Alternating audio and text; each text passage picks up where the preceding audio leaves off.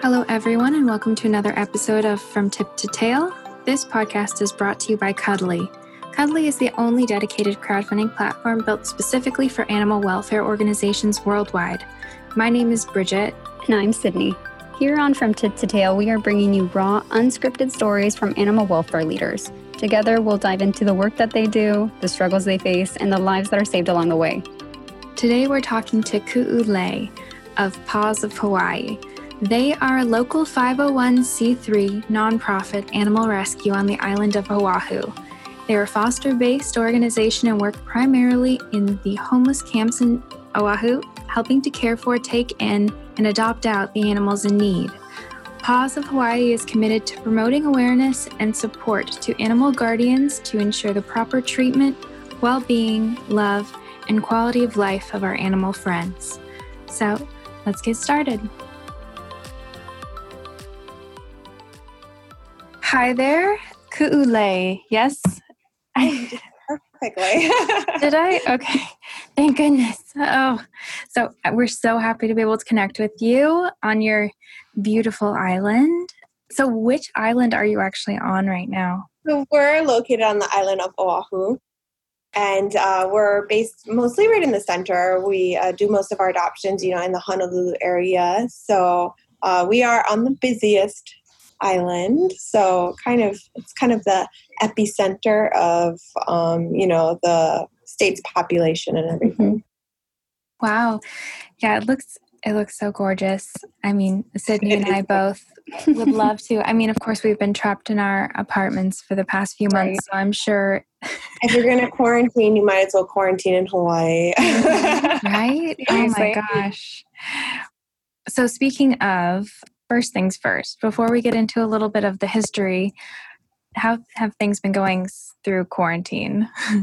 have you? So there's, there's a few different things I've actually noticed with like the quarantine how it's affecting people and animals and the relationship and everything like that. Now, with quarantine, we have seen such a huge increase on people being interested in adoption but it's been taking a lot more time with the adoption process and kind of talking with people because typically with most of the families that apply i want to say a good 30 to 40% of the families that are applying after talking with us they realize you know they're actually not going to be a good match to take in a dog right now because they want to take in a dog because they have all of this free time right now.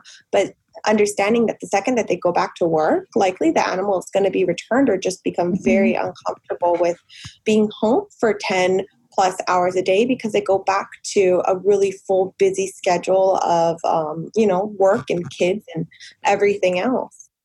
So that's one of the big things that we've noticed. And um, there is that. But you know, it is really great. One of the great benefits of, um, you know, just everything that the world is going through right now, I would say a plus side is that there are so many more families willing to foster. So, a lot of the families that realize they won't typically be a good home placement permanently for another dog down the line are actually signing up and instead just fostering and helping dogs find their forever homes. So, we've had a big increase in foster parents, and uh, really, we've haven't had any dogs that have come in that have been without a foster. They all have just been able to go to the foster same day that they come in and finish their medical care. Oh, that's awesome. Yeah, that's so sweet. Yeah. On an island, have you guys had a, a lot of COVID cases, or how how has that been going for you in Hawaii? Because I feel like yeah. for us, we've tend Hawaii. to be in our own bubble. Yeah. yeah. No. Absolutely. So I have always felt Hawaii is such a we're such a special place here, to be honest. As soon as the COVID started going around, just all of the families, everyone, you know, who is here, residents in Hawaii, they really kind of buckled down and was like, let's all not go out. Everybody really stayed home from all of the people that I work with, with the rescue to everything, you know, to the procedures that the vet implemented into her uh, role that she does at Aloha Affordable. I mean, just everything from only going to visit the dogs in the car, grabbing the dogs, bringing them into the clinics, and now people come in. Mm-hmm. And then, you know, just everybody in Hawaii really cracked down on quarantining and staying home. So it's actually been pretty, pretty low as far as the cases actually in Hawaii. I don't quote me on it, but I think it was somewhere around 700 total in the whole state. Oh wow. Oh yeah. So yeah, no, it's really it's really low, and um, you know, sadly, any anybody that passes is Mhm. always such a tragedy. Thankfully, in Hawaii, the rate has been super low. Um, I believe last I checked, there were about 10, 10 lives that were lost. But I'm so grateful to be able to live somewhere where you know just it's it's really not as scary as what I'm seeing around the rest of the world. But we are everybody's still being super super super careful, and all of the businesses are still implementing you know um, worst case scenario type of procedures and everything. That's so great. I mean, what a testament to like a community taking it seriously. Yeah, no, absolutely. That's- there there are watch pa- places for the local community for um, people because everybody from like people from like New York and the mainland are coming to Hawaii because we have so low cases that they want to escape from where they live Mhm. and but then they come and then they break quarantine because you're supposed to stay home for 12 or uh, 14 days and so there's like watch groups on facebook and everything people trying to make sure that everybody is doing the right thing Mhm. and being on on quarantining right. Others holding others accountable. hmm I mean, that makes sense. I mean, especially on an island. I know bef- before you jumped on, Sydney and I were talking about like what it takes to bring a dog over to Hawaii. Um, Yeah. yeah Because, I mean, as such a small island, I mean, you're susceptible to a lot as well. So, speaking on that, I mean, so how did you get into rescue? how did i get into rescue i mean i was born and that was it. so, I mean, initially, I have to say it really probably has everything to do with the allowances that my mom gave for me at just growing up, honestly, because mm-hmm. most parents, you bring home a flea infested feral cat and they're like, okay, go take it to the Humane Society. But no, my mom let me care for every animal that I brought home. And trust me, there was a lot from random stray lost ducklings and chickens to cats to turtles to just every stray dog that we came across and provided care for. Um, I really just grew up. I cared for rabbits, fish, birds, cats, dogs, turtles, guinea pigs, just oh, everything. Oh, wow, yeah. And so, I mean, I really just grew up with such a great exposure to animals, and really, even more so than that, it was the understanding that no animal is the same and every single animal needs something different and kind of just like an acceptance of okay this is what this animal needs as far as behavioral and health and just kind of be being able to deal with it. Because so many people that take in animals um, you know along the lines they might develop an issue here and there and they get defeated and sometimes give up. But if you just know if you just have a like a firm belief that yes you can deal with whatever comes across then you really just find a way to make it work. Um, you know i was 17 when i actually started the rescue. So um, i started it really not with an intent to start the rescue but um, you know more of just having a serious love for animals and just wanting to help any animal that i came across.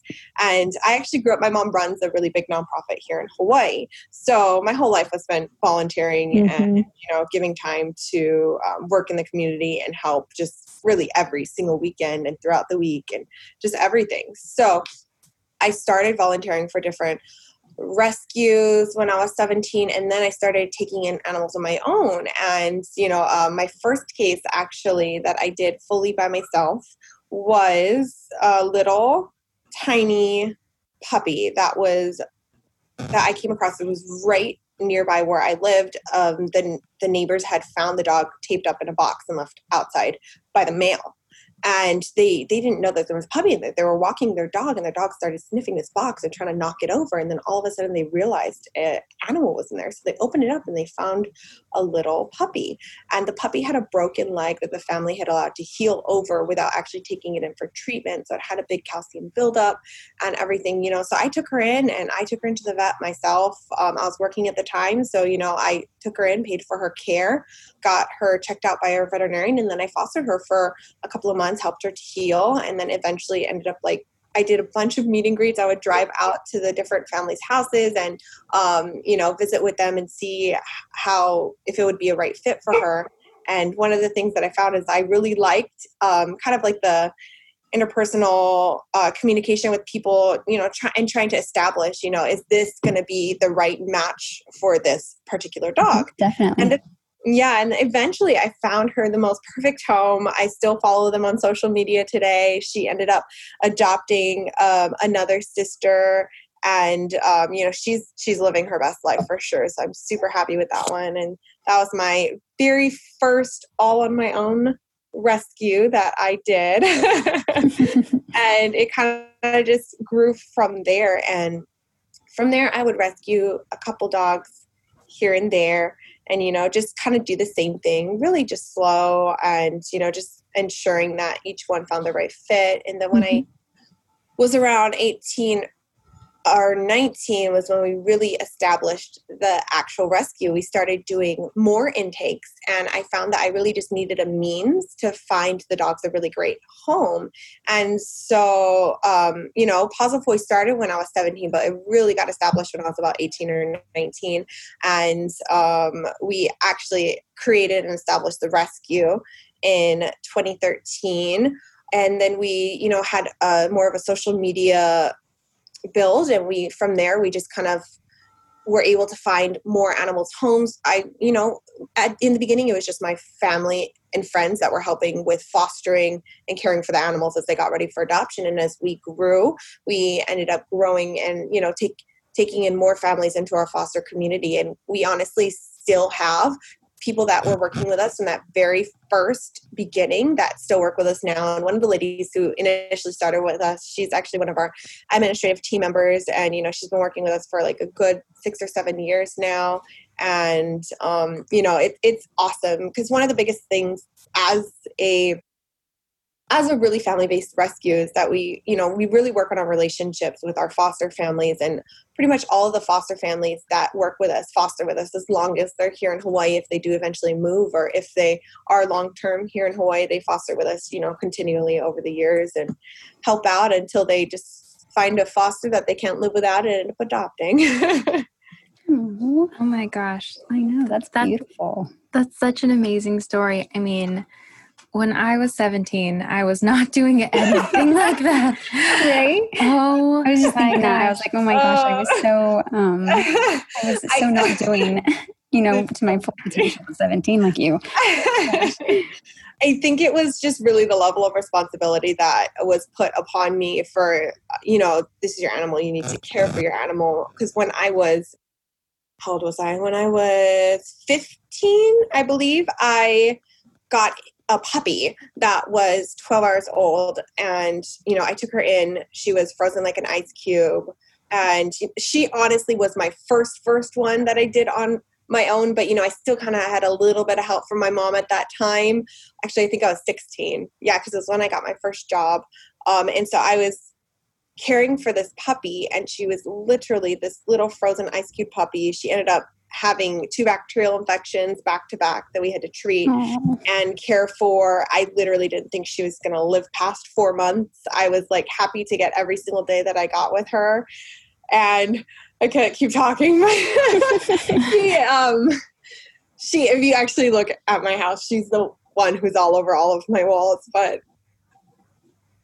I got a good eight years with her. She's, uh,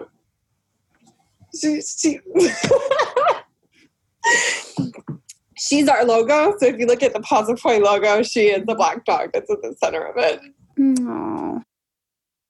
Oh my gosh. And she was so lucky to have you. I mean, just to think if she had encountered anyone else, who knows what would have happened. But because you were there and you're like, listen, like I have the resources, sure, I'm 16, but I have a job and I'm going to spend yeah. whatever I can to make sure that you're happy and healthy.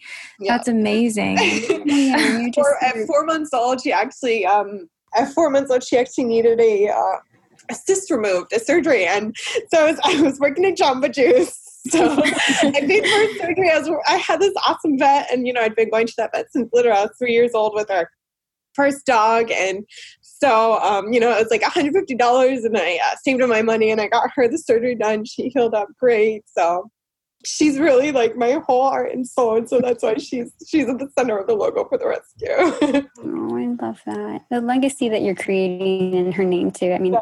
she's probably so proud of you and, you know, vice versa. That's, that's just amazing. Yeah.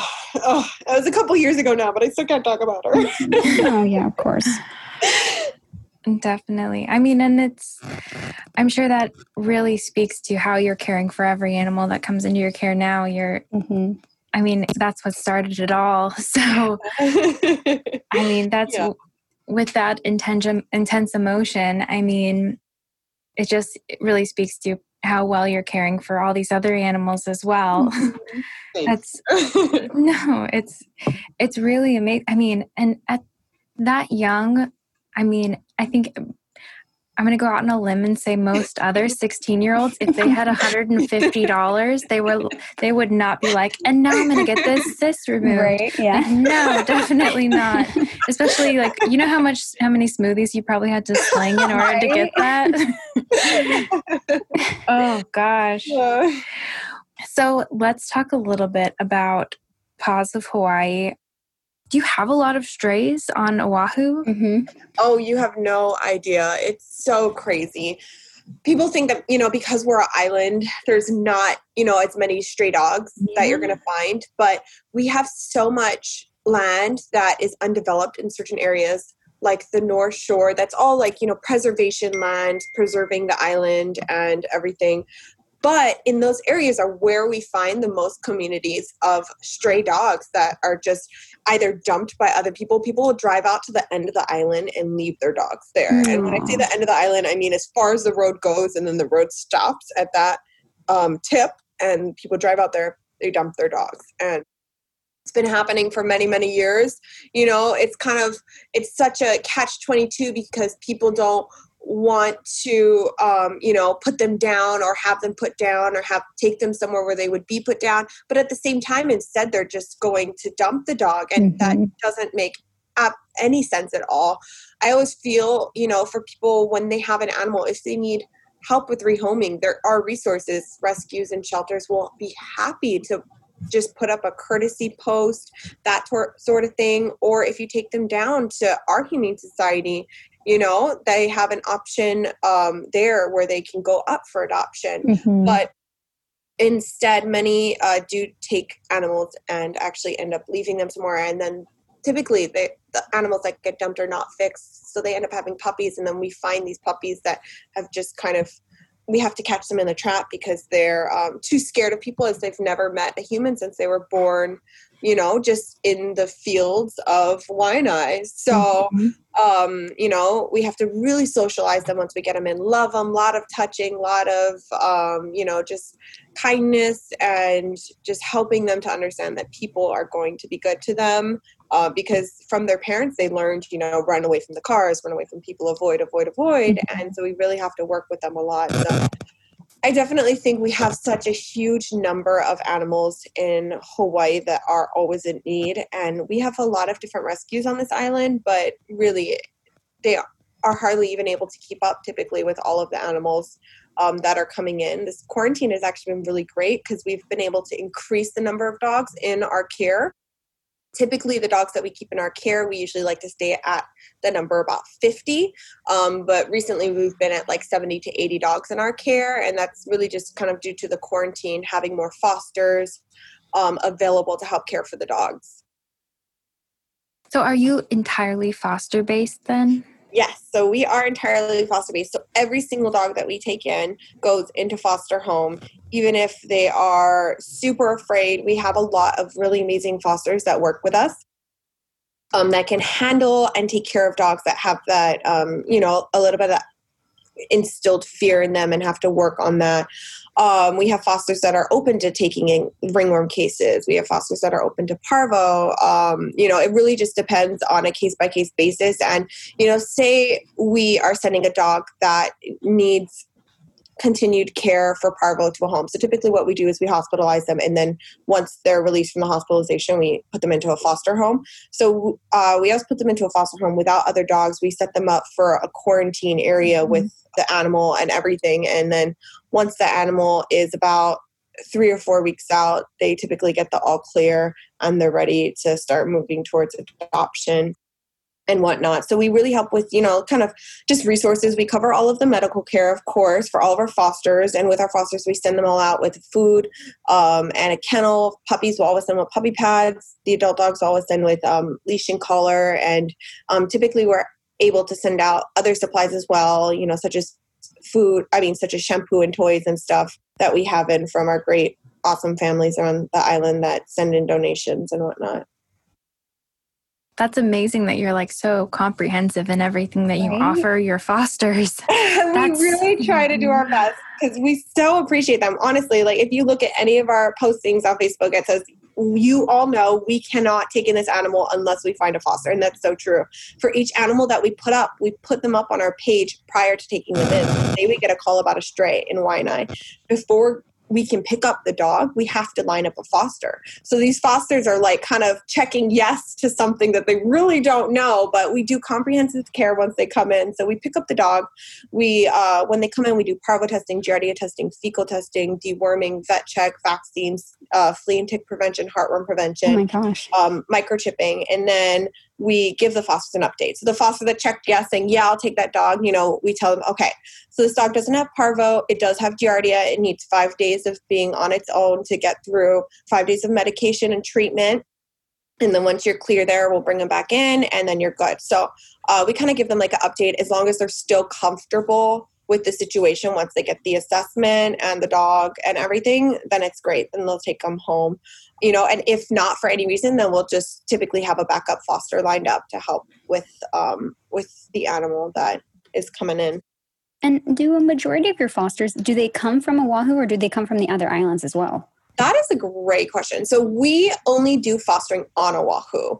If somebody is on the other islands that wants to work with us, wants to foster dogs, or even typically wants to adopt, I will connect them with the I like to call them the sister rescues that we work mm-hmm. with. We have this one rescue on Big Island that I adore. I've known her honestly, I'm going to actually tell you, she was one of the first rescues that I was calling when I was 17 and first getting into rescue. And she really has been so amazing. Her name is Debbie. She's on Big Island. She runs CARES on the Kona side of the island. And, you know, I've worked with her ever since I was a teenager. And mm-hmm. so if somebody comes in that wants to foster on an outer island, I definitely refer them to Debbie on Big Island. Um, there's a few different rescues on um, the other islands as well that we do refer people out to.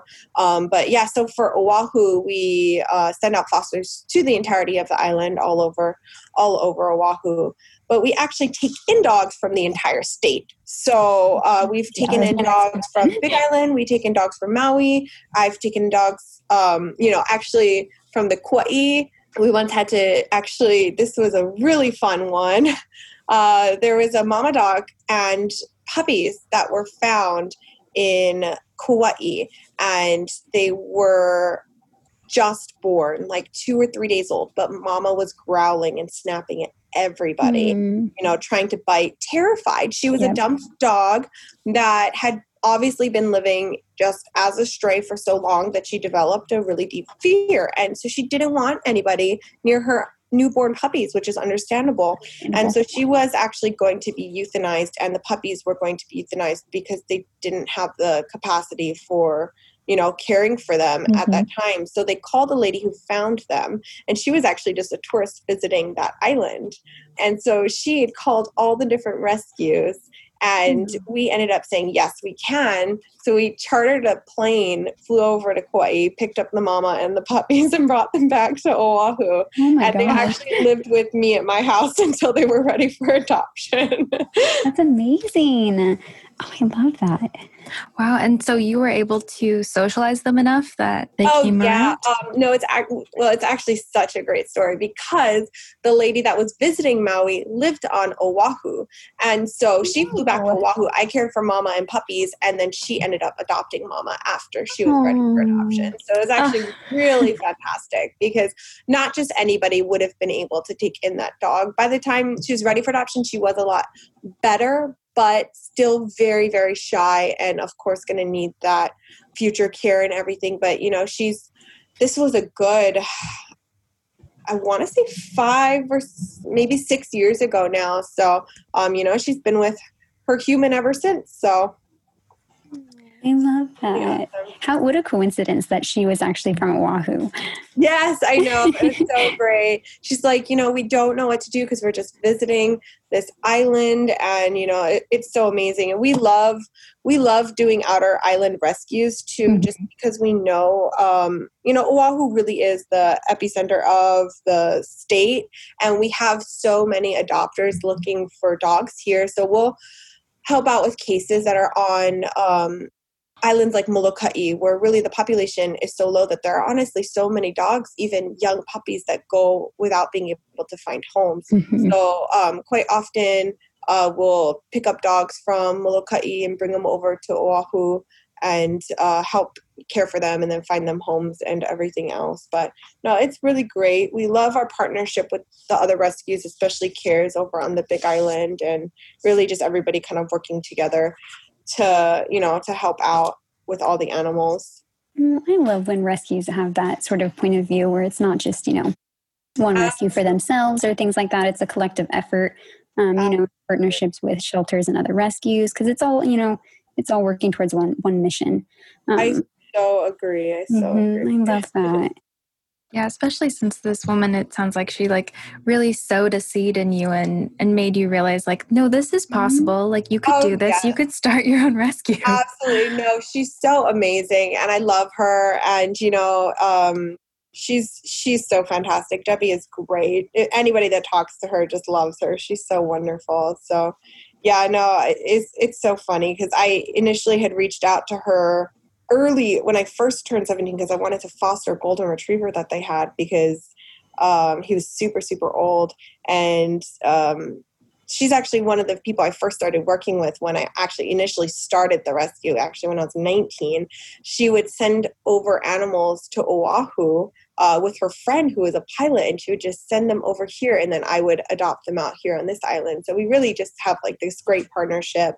Even from Big Island to Oahu, there are more people here um, on Oahu than on Hawaii Island. So, um, yeah, it's it's great. We love it. We love working with everybody. Mm-hmm.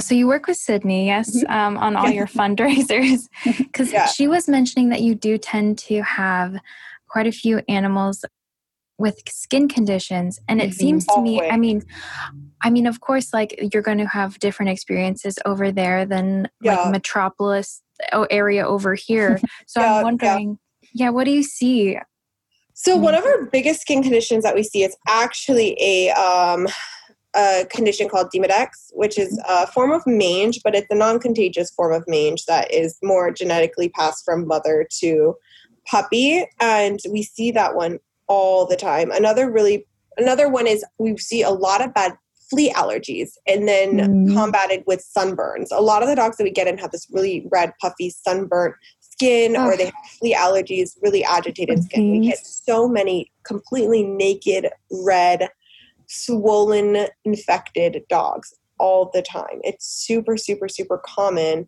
because to be 100% honest, a lot of people a lot of people don't really understand the importance of prevention. Mm-hmm. And with the bugs, Hawaii is such a nice, moist, kind of rainy right. environment that um, there is such a big, you know, a big population of crawlers. So we have a mm-hmm. lot of flies and mosquitoes and fleas and all of that. And, you know, they land on the dogs, they agitate their skin. Um, the fleas cause the dogs to just kind of eat at themselves and they end up losing hair and all of this stuff. And so we really have to treat for flea allergies a lot. We Mhm. actually have this one girl in right now. Her name is Ipo. She is beautiful. She's so sweet. She's a little Pomeranian mix, and she was just found as a stray. She went on the 24 hour or 48 hour hold. Nobody ended up claiming her, and so she came um, into our care for fostering and um, and adoption. And she was just completely naked and red because she was living Mhm. outside, and she had a severe flea allergy, combated with just severe itchiness, scratching. All of her hair was just completely fallen out, except for her face was the only spot she had hair on still. So she's getting all of her medical care and treatment done, and then once she finishes up that, she's going to be ready for adoption. And she is just the sweetest little dog. I can't even. Well, and what, What- would you say, I guess, for those skin? Because I know with a lot of skin Yeah. cases, perhaps they maybe take a, a bit of a longer time to recover to fully heal. What would you say is like the average like period of time of um, recovery for those animals that you take Yeah. in? Good question. So I would typically say that for animals recovering from skin conditions, it might be around four weeks for that initial result. Now, Mhm. it's going to take a long while, of course, for the fur to fully look as beautiful as Mhm. a typical dog would.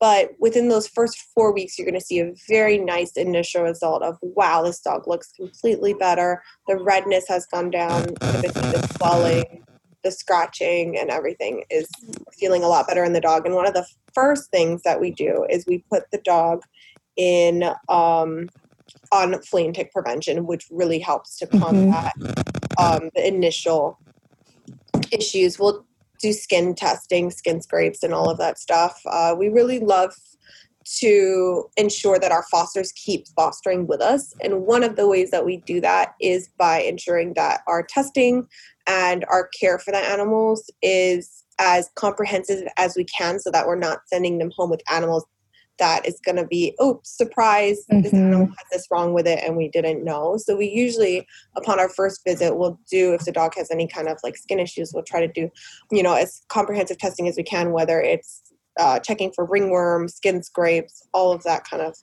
stuff, and just ensuring that the animal has, we have a full understanding of what is Mhm. going on with the animal. No, I love that. I love that you're so comprehensive and so thorough and, you know, giving an animal to a foster. It's, it's, I feel like it's almost easier to foster for that sort of rescue that's going to, you know, take every measure and do everything Yes. possible to make sure that you're getting that pet with everything that it needs to succeed. Yeah. That's one of Um, our biggest goals because we mhm. want to always, rem- um, we always want to keep, you know, we want to keep our fosters. We want Mhm. these people that really care about the animals that are continuing to provide great care for them we want to make sure that they keep coming back and helping with more and pretty much majority of all of our fosters will continue to foster with us for um, as long as they're available to and so the way that we help with that is by ensuring that we do our best to provide needed supplies as in Mhm. kennel and if they come up with something else that you know they really need uh, if it's a higher cost one sometimes we'll put up a little a little fundraiser say they need a really special type of walking harness or uh, we have some dogs that come in with such severe skin issues that we have to buy them a special type of collar that has a nice sherpa style lining on the inside so that it doesn't rub and agitate their Mhm. skin when they're walking um, so you different things like that we always try to really ensure that the fosters are continually able to keep coming back for to help with more Oh, animals. No, definitely, because they want to see the transformation too. They want to know that they're, you know they're yeah. playing their part and stuff like that. So that's Yeah. I like that a lot. That's that's just really good, responsible rescue. Yeah, and with such like attention to detail too. I mean, I would never even think like a little Sherpa lining in my head. I'm like, I'm like, that's just cute, um, but it's functional. No, that we we do that with our, our dogs and then the really shy ones um like this this one girl who we just got in and um actually girl and boy alana and andrew um they both had to get a special harness that has the sherpa lining around the underarms because they both have that demodex um, skin condition they came from the same family it was actually a family of 30 dogs that were living at the beach and we've been slowly kind of taking them in and helping them to find homes. I think we took in maybe about 25 of them total. Another wow. rescue um, took in a good group of them. There's actually had to have been more than 30 because I know they took in at least 12 of them. So, I mean, it's it's just something because if you don't, if you put a normal harness on them, you're going to just have to bring them back in for mm-hmm. having redness and chafing underneath their underarms and have that treated. So, definitely. Well, so is this your full time job, or do you have? Are you still at Jamba Juice? Or I love Jamba Juice. Uh, oh, I love Jamba Juice. It gives you good life skills on how to make the best smoothies. so I um, actually had had jumped around to several different jobs after you know i just kind of went wherever would help me pay for the animals care because when we were starting out as a rescue all of the medical bills my family paid for so you know like we were paying for the $3000 of hospitalization that this one puppy needed you know? And mm-hmm. we weren't we weren't a big rescue back then. And so it was really just um, you know just us kind of just really just loving the animals so much and just doing everything that we could to ensure that they got what they needed.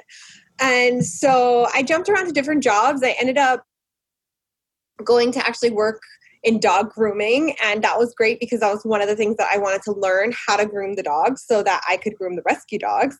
And so that was fantastic. I, I uh, did that for a while and learned how to groom the dogs and then i ended up actually kind of kind of working at a veterinary clinic. Um, by that i mean i would go there literally every day and work but you know um, she would help do care for the animals and i would help with um, you know just doing the care and all of the um, all of the medical assisting and help her in surgery and everything. And it was kind of like a job, but it wasn't actually a job. It was just that like it was. I would go there. I would help with everything. I assisted in like 600 surgeries. That you know, it was so much fun. I loved it. I think that was right when I was like 19 to wow. 21, and so I spent a couple years there doing that. And really, I got so much experience with just hands-on medical um, care for the animals. I learned all the different types of medications that they need. Um, you know, and that's really, really useful in rescue because I have a full understanding of pretty much all the general um, you know, medical care and what the treatments are going to be. So I absolutely love that. And so I did that for a couple of years and also while working another job to help pay for all of the animals' extra medical needs. But that, that was, she was amazing. And she really just did so much care for the dogs. And she would just, she would just donate her time and her love into these animals and just help with that. And that was fantastic.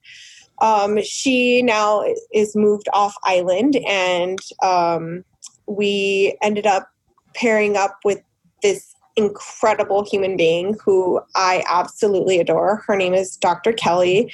She met us initially when we were at a time period where we didn't have a vet at all. We didn't have a vet to use, and we were trying to find out how we were going to do this because we were taking them to, you know, outside vets. It's just that the cost was a lot higher for us because it wasn't our vet that we were working with personally. And so we ended up meeting this amazing human, Dr. Kelly, the best person ever. And she started fostering for us a bottle feeding puppy. And, um, you know, she wasn't currently working as a veterinarian and she just was helping us with animals and she just started helping us with you know care here and there she didn't work at at a clinic but she was of course a veterinarian here in hawaii um, and then she created a clinic that was completely based around providing affordable veterinary care to the community and even more affordable veterinary care to the rescues. And so, along with her already really low cost prices, the prices are even lowered for um, 501c3 nonprofit rescues that come to her for care. And so, it's truly amazing because that is our primary veterinarian that we go to for our care, Aloha Affordable Veterinary Services, and she is the reason why we are able to do such a high volume of animals.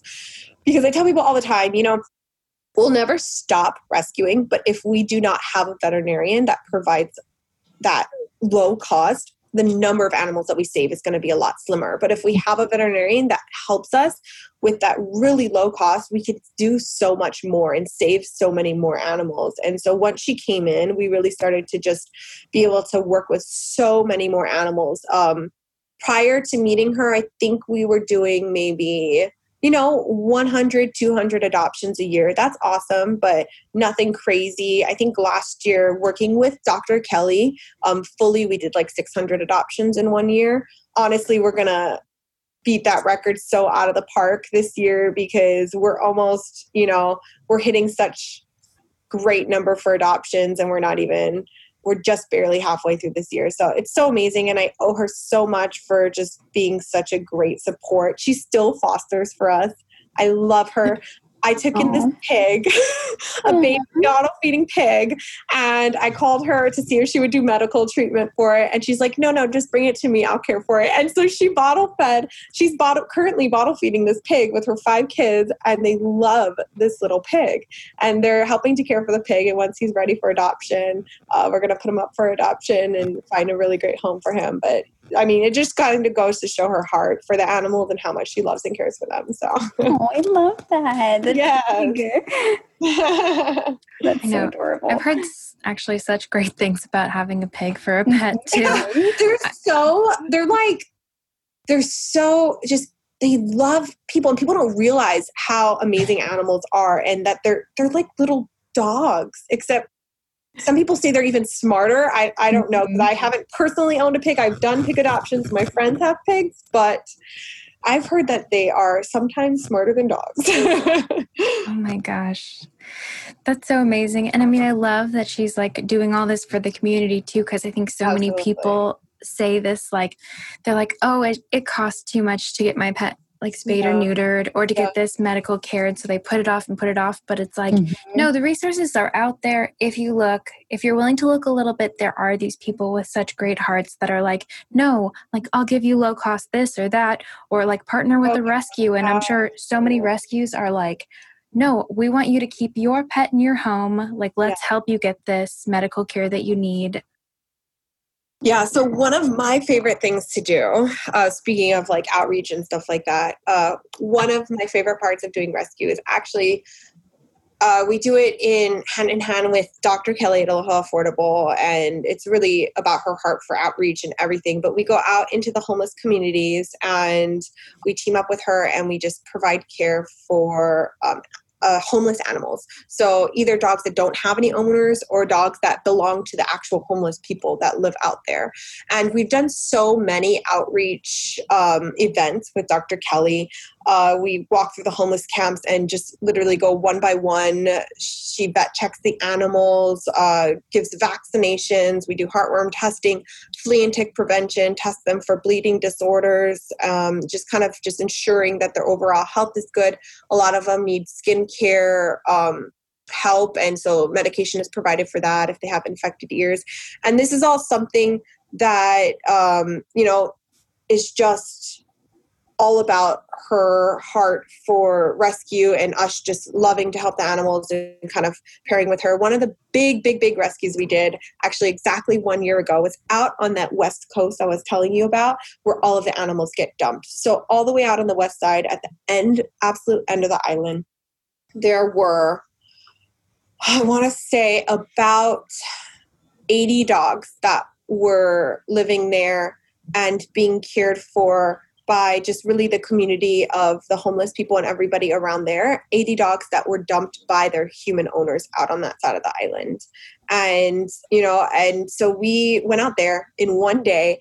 We just put out this call to the community put out calls for people to come by put out calls for people to you know fill out the foster form volunteer everything. And we sent all but three home that day. Every single oh dog gosh. except for three dogs went home on that day and found a place. And before they went home, Dr. Kelly did the full spectrum. They got vaccines, every single dog. It, it was the most amazing thing. I have a video of it. I have to send it to you because it was the best day ever.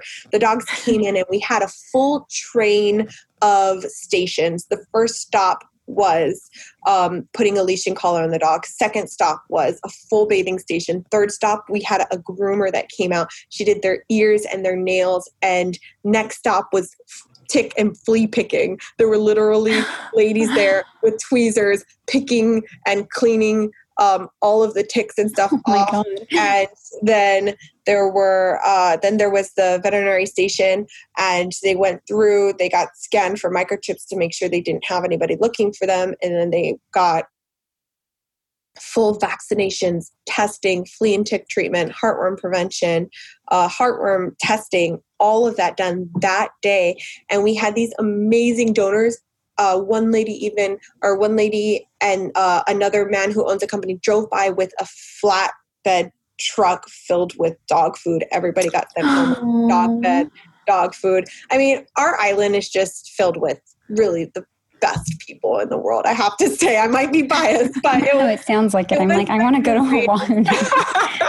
I want to go there. greatest day ever. And every single dog went home with a bed, a leash, a collar. We had um, a lady that we had make new tags for every single dog. We had like a hundred tags made. Every single dog had their own little paws of Hawaii tag with their number and everything on it. Everybody got microchipped. It was just so incredible. And that was actually exactly one year ago.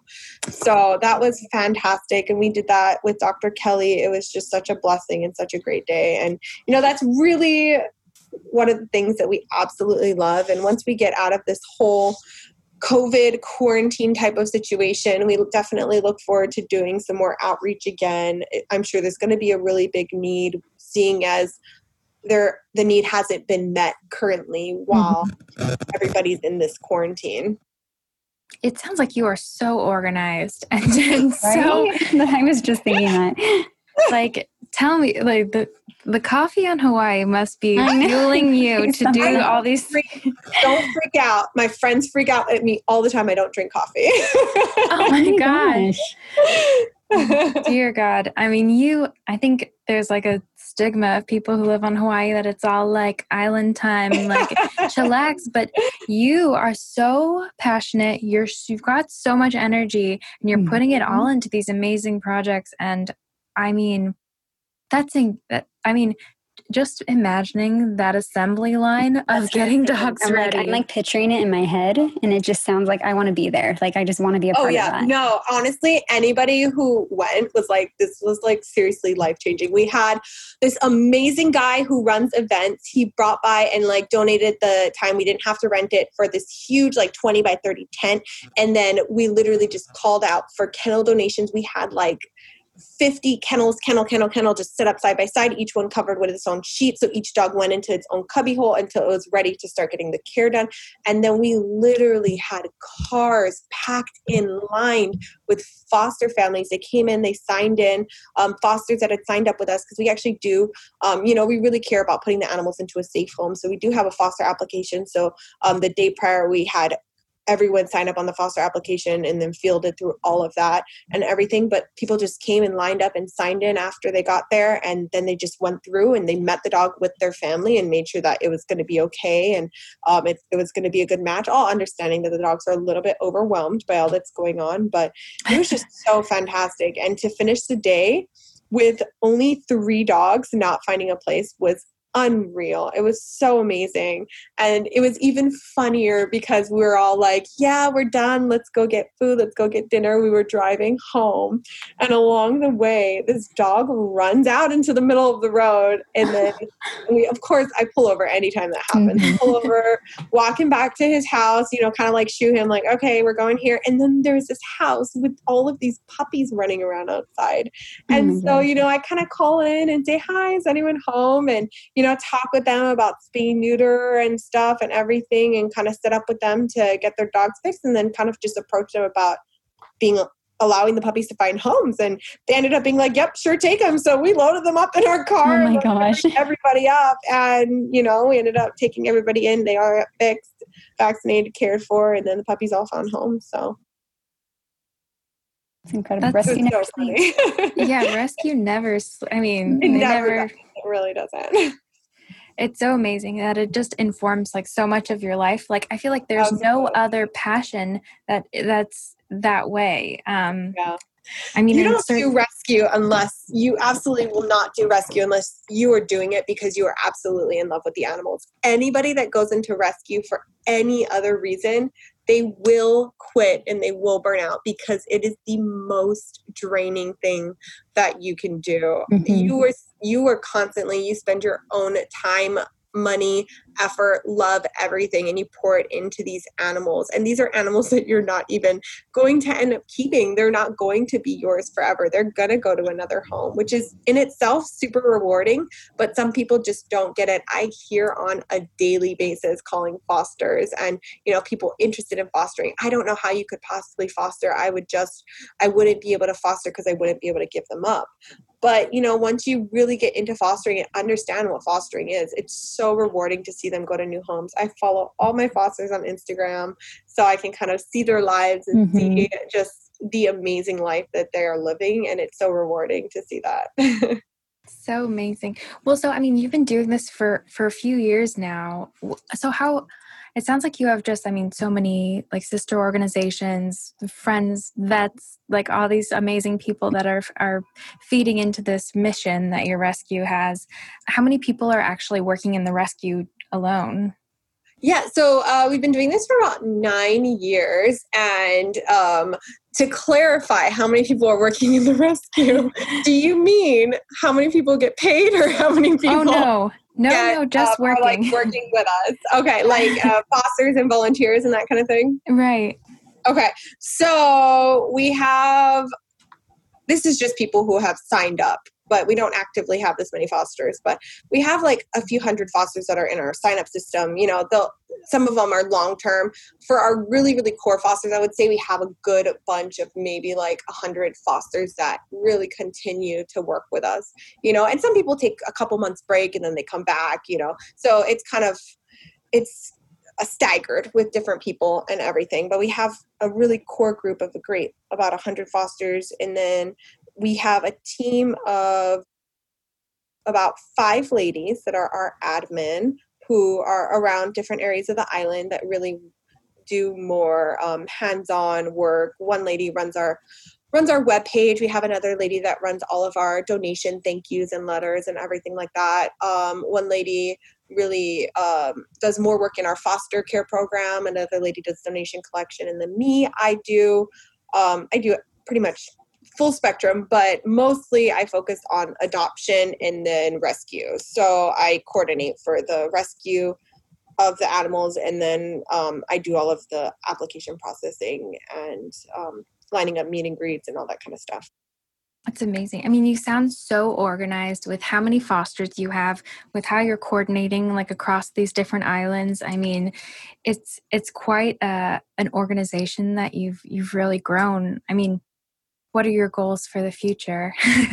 Yeah, no, absolutely. So, our goals for the future is to get better at the one thing that we do not do, which is grant writing. So, pretty much all of our um, funding that we take in is really crowdsourcing and, you know, saying, hey guys, this is what we need. If anybody can give, great. Thank you so much. This is where it's going to. This is what um, the animal needs to get done. This is medical care, etc one of the things that we really need to work on is um, you know finding a way to do grants so that we can actually do even more outreach i really really really want to do more free care for the homeless dogs in the community which would be possible if we could do more grant writing and that kind of thing and currently right now Paws of Hawaii doesn't pay any employees so all of my five ladies who work with us i love them so much but uh, we all just do this because we love animals.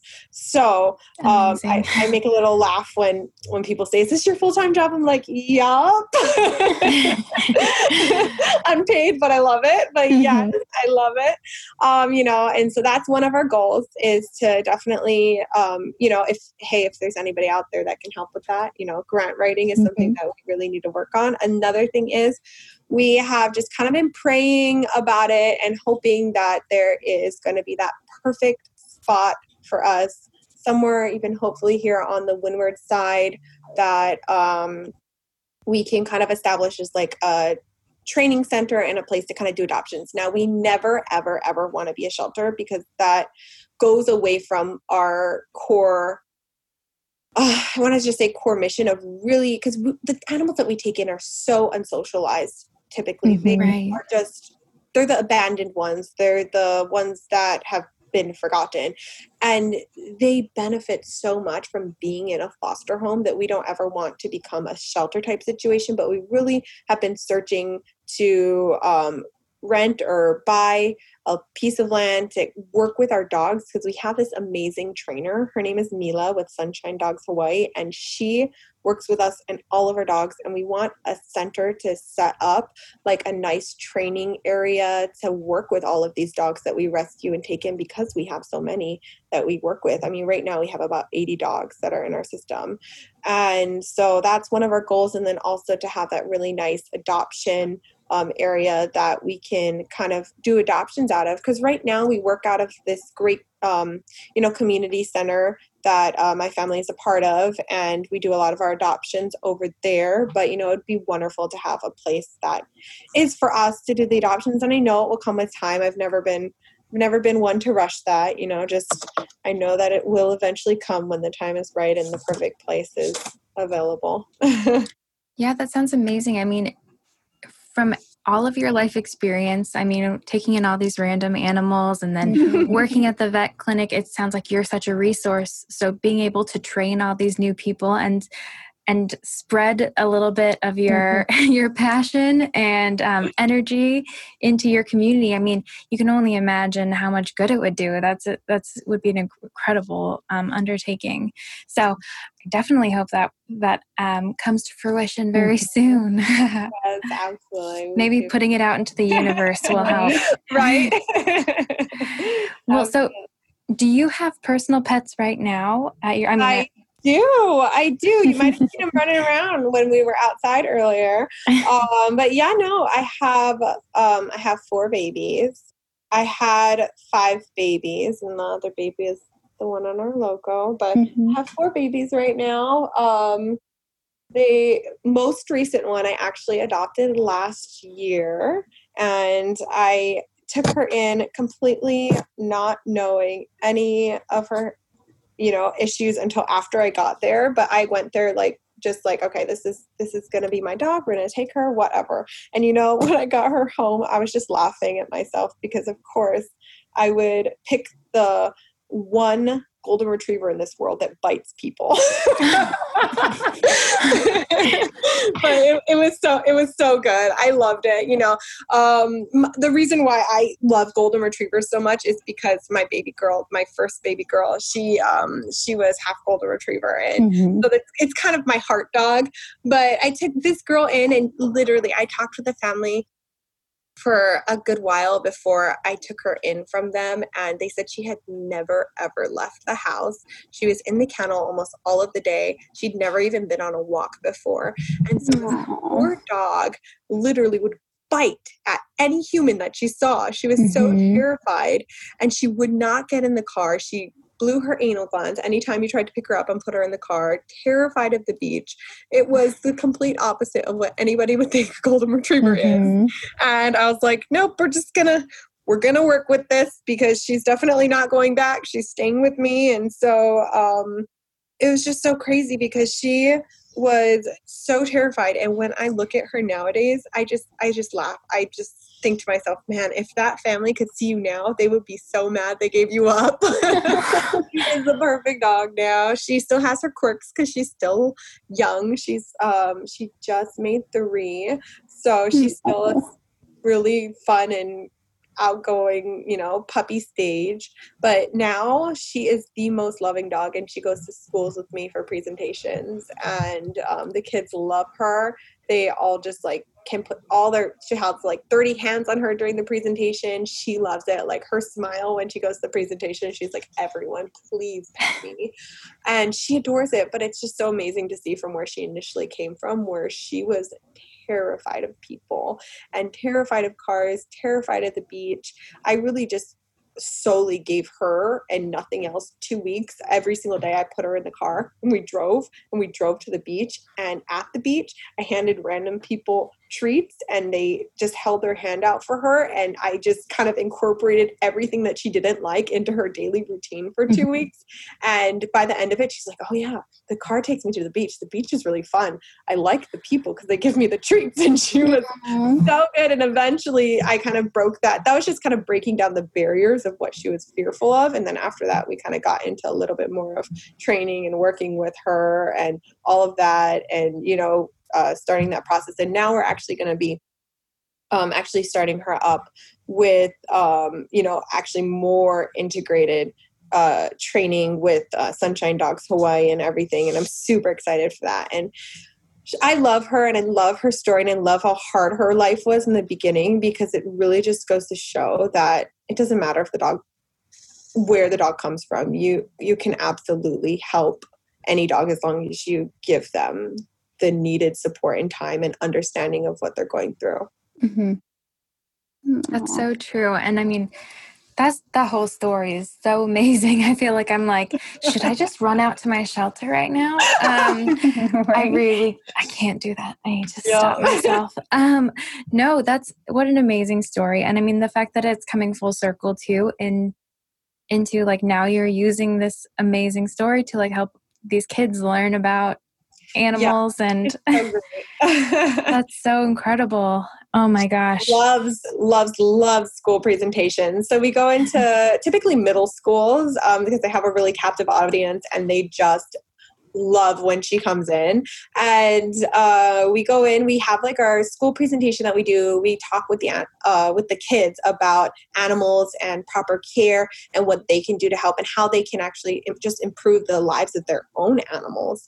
Um, you know, because if the kid comes home and they say, "Mom, why is our dog tied up on a chain outside with no shelter you know it makes the parents think because so many people don't do certain things to be cruel to animals, but do things because of lack of education. Mm-hmm. So I really feel like educating the kids, they go home and they ask questions to the parents, which make them think, okay, why, what, what led us to this point that this is the life that our animal is, you know, having to live. And I'd like to think that majority of people do things due to, you know, poor education rather than cruel intent and you know mm-hmm. of course there are people that do things you know intentionally to animals that is harmful but majority of people just do it because they haven't been taught otherwise which is the same with not giving your dog flea tick and heartworm prevention so many families that i talk to that adopt dogs from us and i tell them that they need this have never even been you know haven't been made aware of how serious it is and how much benefit it would give to their mm-hmm. animals to um, you know continue to be provided this form of preventative care so amazing to hear because i think for from our point of view we see so many like neglectful cases yeah. um i mean in cases of abuse and i mean of course you do more than any i mean we're just seeing it from a computer screen, but you're seeing it in real life. And to have that heart of compassion for these people where you're just like, no, you just didn't know and yeah. then things escalated and suddenly you don't know what to do anymore exactly. um, that's that's so amazing to hear especially i mean since you're the one that's that's taking these animals and and transforming their lives